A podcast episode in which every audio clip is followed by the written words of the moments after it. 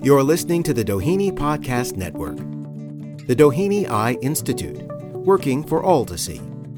Your host is Jody Becker. My guest is Dr. Monica Khitri, a pediatric ophthalmologist.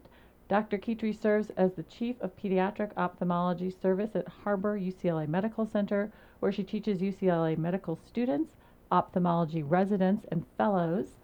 Dr. Khitri specializes in the evaluation and management of strabismus and ocular muscle disorders, including what's commonly called lazy eye, as well as pediatric cataracts, pediatric glaucoma, and more. Dr. Khitri is also a medical educator, researcher, and winner of over two dozen academic and professional awards. Thanks so much for joining me, Monica. Thank you, Jody. Think it's a pleasure being here. So, I'm so curious about your specialty. I think it's a very special specialty because you treat very young patients, sometimes even infants, and decision making for the parents can be very tough. Can you share some insights about some of your cases and how you walk parents through the kinds of decisions they'll be facing? With infants and toddlers, especially those who can't speak for themselves, it can be hard for parents to determine what their level of sight is. And so that's why it really is important with ophthalmologists to get a good exam to get a sense for what a patient's potential for vision is, what a patient's potential for binocularity, which is essentially how to use their eyes together, which can be affected by strabismus, which is a misalignment of the eyes, which is a very common problem that we see in our clinics, uh, as well as lazy eye or amblyopia, as it's commonly termed generally, does the parent first notice that there's something with the eyes, or is that evident at birth by the medical staff, or how, how does the initial diagnosis usually come about? I would say both. I would say about half of the time, parents will notice that there's something wrong. So, one of the first things that they might notice is that there might be a crossing of the eyes, or perhaps the baby may not be following objects or faces as well as they perhaps should at that age. But in other cases, it may not be so evident. And, you know, on screening tests with the pediatrician at their well child checks, that may be where it's picked up that perhaps one eye is not working as well as the other, or there may be a subtle strabismus or misalignment of the eyes. So it's kind of both in conjunction, the parent and the medical provider working together. So your work includes assisting patients who have strabismus, who have pediatric cataracts, even pediatric glaucoma. Can you talk with us about some of the cases and the therapies that are available for those? The thing with pediatric cataracts and, and glaucoma, those are often, uh, they present at very young age, but they can also be acquired later on when kids are in later childhood and even teenagers. And most commonly, these ones, you know, can be picked up if they're congenital by simply looking at a photograph. Um, a, a lot of times, parents will notice that when they take a photograph, they can see a white reflex where the pupil should be. And that can be an alert that there may be something going wrong inside the eye, for example, as a pediatric cataract. Typically, in those cases, we're looking at a surgery to remove the cataract, or in the terms of glaucoma, a surgery to help lower the eye pressure, which is usually the causative um, problem in pediatric glaucoma. And, you know, because these patients are, are getting surgery and getting treatment at such a young age, which is quite necessary, you know, throughout their life, they're going to be monitored, you know, very uh, closely because whenever there is a strike essentially to the vision at such a young age, these patients are at a higher risk of developing other eye problems, such as a lazy eye, um, ocular alignment problems with strabismus, needing glasses at an early age. But if we get to them, you know, at a uh, you know at the appropriate time, which can be as young as one month, of age, you know, for surgery, we can hopefully try to restore vision um, to as best as we can. So I just want to make sure I'm understanding you. I think I heard you saying that even a parent taking a picture, for example, taking a picture with their phone and then looking at the picture, that might be the first inkling or step towards a diagnosis when they see how the child's eye looks. That's right. So, um, you know, when we normally take a picture, we all know that you know you can see those um, the red eyes that we all don't like, and we try to you know edit out with Photoshop. But those are actually a sign that you know that the eyes are healthy because it's a good sign that you can that the light is reaching all the way to the back of the retina. But when you see, you know, one eye perhaps might have that nice red reflex, but you see a white reflex that comes back, um, that's actually termed leukocoria, which is a sign that there could be an opacity inside the eye. Now, that could be a cataract, that could be a retinal detachment, that could be a tumor. Um, now, you know, with the cameras these days, sometimes you can get false alarms. But I would, like I said, I would much rather see 100 false alarms than lose, you know, one patient who might, um, you know, have a problem inside their eye that really needs to be dealt into. And doctor, you also said that surgery can be performed on a child as young as one month old. That's right. So, you know, whenever there is, um, you know, a, a problem with the eye, such as a congenital cataract, we want to remove that as quickly as possible and as quickly as safely possible because a baby is still developing their visual system.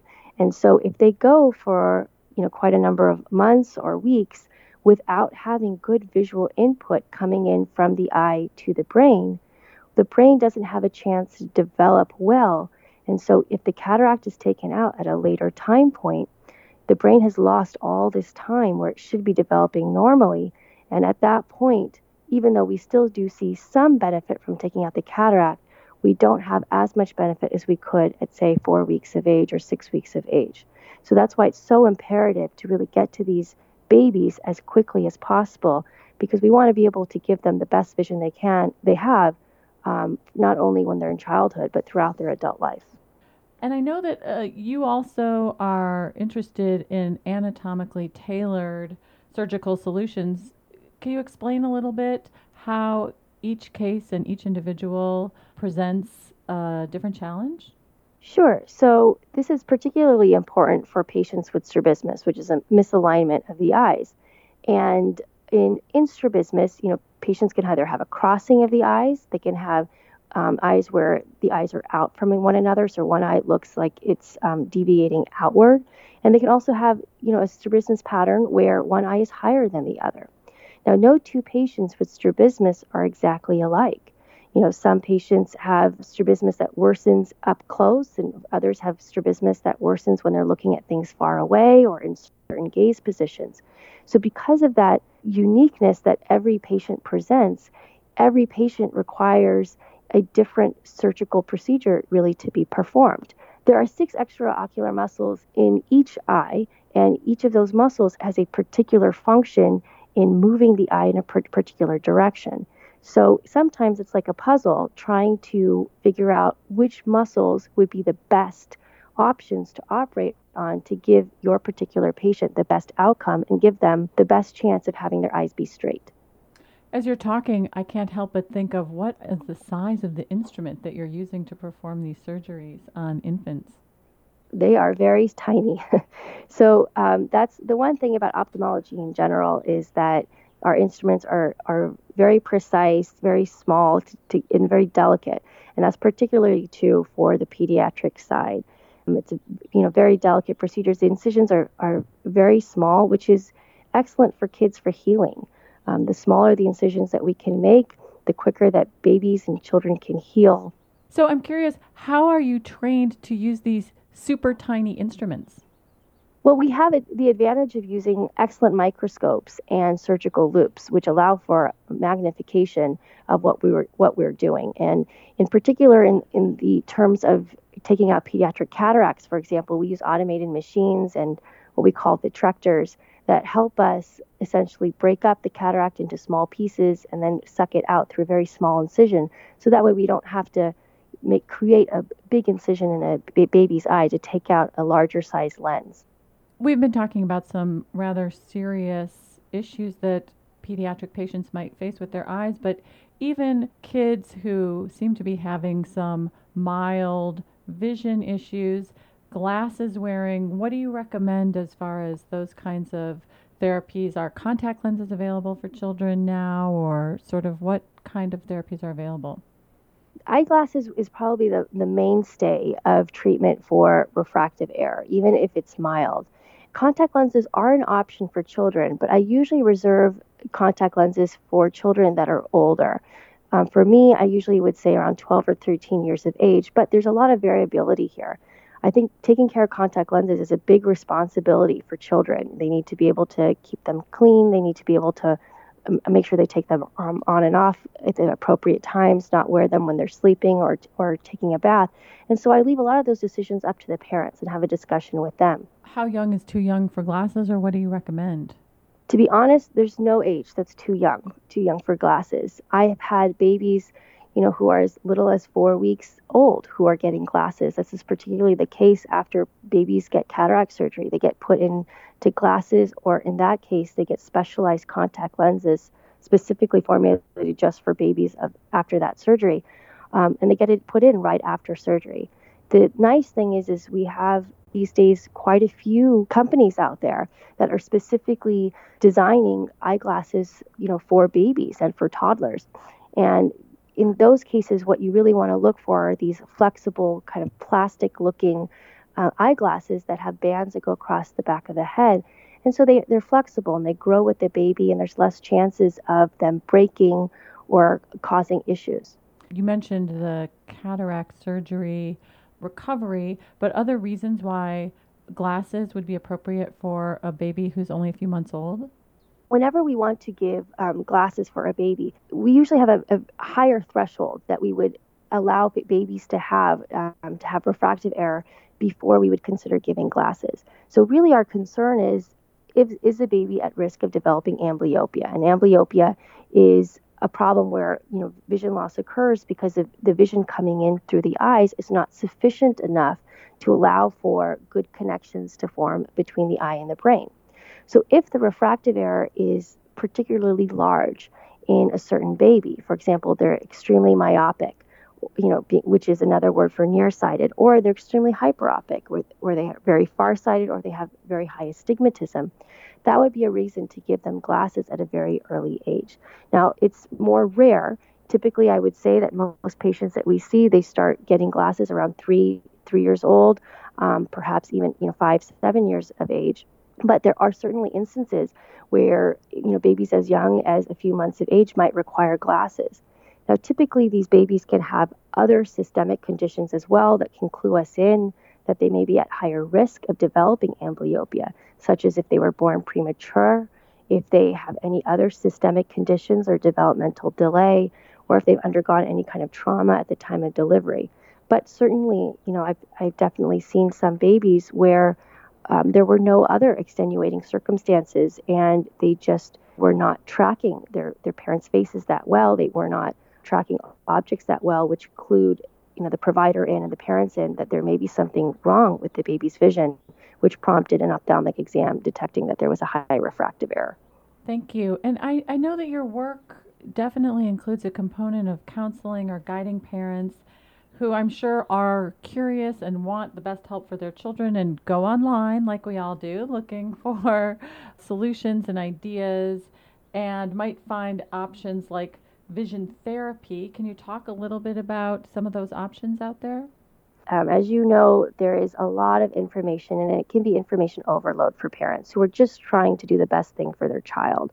The you know unfortunate thing is that some of the information out there can be erroneous. You know, like we talked about before, strabismus is very varied, and no two patients are alike. Vision therapy is essentially the idea that um, you can use exercises to train your the muscles of your eyes to either straighten them out or in the case of amblyopia to try to improve the vision in the eye. Now, while some patients would benefit from vision therapy, I would say that probably the majority of patients may not because you really have to have a, you know very specific conditions to be candidates for this vision therapy to work. Um, in other cases, you know what can happen is is the vision therapy while it, I don't believe it really does any harm, it might delay the patient in getting the appropriate medical or surgical intervention to give them the best chance of having great vision. Doctor, just before you go, can you talk to us a little bit about some of the evolving therapies in the field that you're excited about? Sure. So there are several avenues which are currently being looked at um, in centers across the U.S. of trying to improve our treatment of amblyopia. Um, one is the the use of laser refractive surgery in helping um, patients as, as little as you know little babies to even younger teenagers. Currently, we don't recommend using laser refractive surgery such as LASIK or PRK until patients are much older because we know that their eyes will grow and change. But you know, it, we definitely see a good number of patients, particularly those who have developmental delay or other concerns, where it's very difficult for for parents or providers to try to get them to wear their eyeglasses or get them to wear their contact lenses. And in those patients, using laser refractive surgery at a, even at a very young age might have a lot of benefits for them later on because it can help them prevent the amblyopia that can develop if they're not wearing their eyeglasses. So, so much, so much of our therapy with amblyopia has really been reliant on the use of patching. Patching is essentially where you occlude one eye for a certain part of the day and allow the brain to have dedicated time by using the bad eye. Now, during that time, the, the patient's required to use a patch for either two or three hours every day. Of course, as you can imagine, many children are not that compliant with this therapy. They don't want to walk around with the patch over their eye. And so there's a lot of research that's being done in how to encourage compliance and perhaps other modalities of amblyopia treatment.